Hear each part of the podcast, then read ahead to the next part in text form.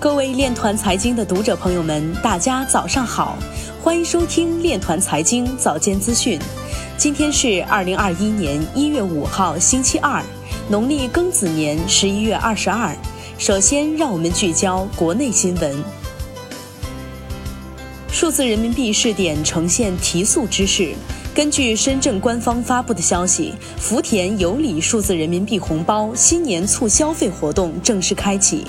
与此同时，数字人民币北京冬奥试点应用在北京地铁大兴机场线启动，标志着北京围绕冬奥会场景推进数字人民币试点取得阶段性进展。另外，香港金融管理局总裁余伟文也撰文称，香港金管局正与中国人民银行数字货币研究所合作，研究测试使用数字人民币进行跨境支付的技术。人民银行、发改委等六部门联合发布关于进一步优化跨境人民币政策、支持稳外贸、稳外资的通知。通知提出放宽对部分资本项目人民币收入使用的限制。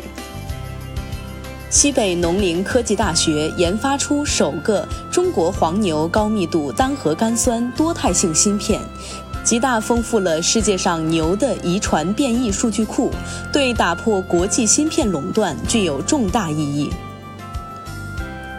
最新数据显示，全球机器人三分之一的产量在中国，中国机器人三分之一产量在上海，机器人产业已成为上海制造的一张新名片。接下来，让我们走进区块链领域。韩国交易所在线百分之三点五至百分之五的泡菜溢价。美国国税局前负责人表示。美国国税局或将加快加密货币纳税执法的步伐。中国银行业协会发布二零二零年中国银行业十件大事，包括区块链、数字人民币试点等内容。最高人民法院党组书记表示，要加快推进区块链等前沿技术与审判执行工作深度融合。以太坊市值在全球资产中排名第七十六位，超越花旗、索尼等公司。以太坊上 DeFi 协议总锁仓量突破两百六十亿美元。九成与孔建平等人签订合作和投资条款书，启动数字货币业务。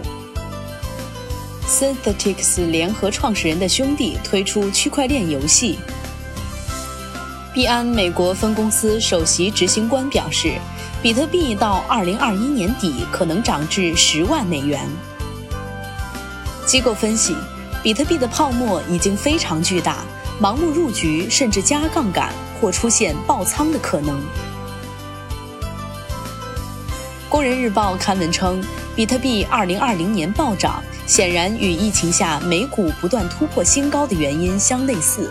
既包括美联储在内的全球央行大放水，其次是越来越多的传统金融机构加入进这场疯狂的游戏。而当比特币等区块链数字资产越来越多的获得主流投资机构的参与，将有助于降低对比特币合法性的担忧。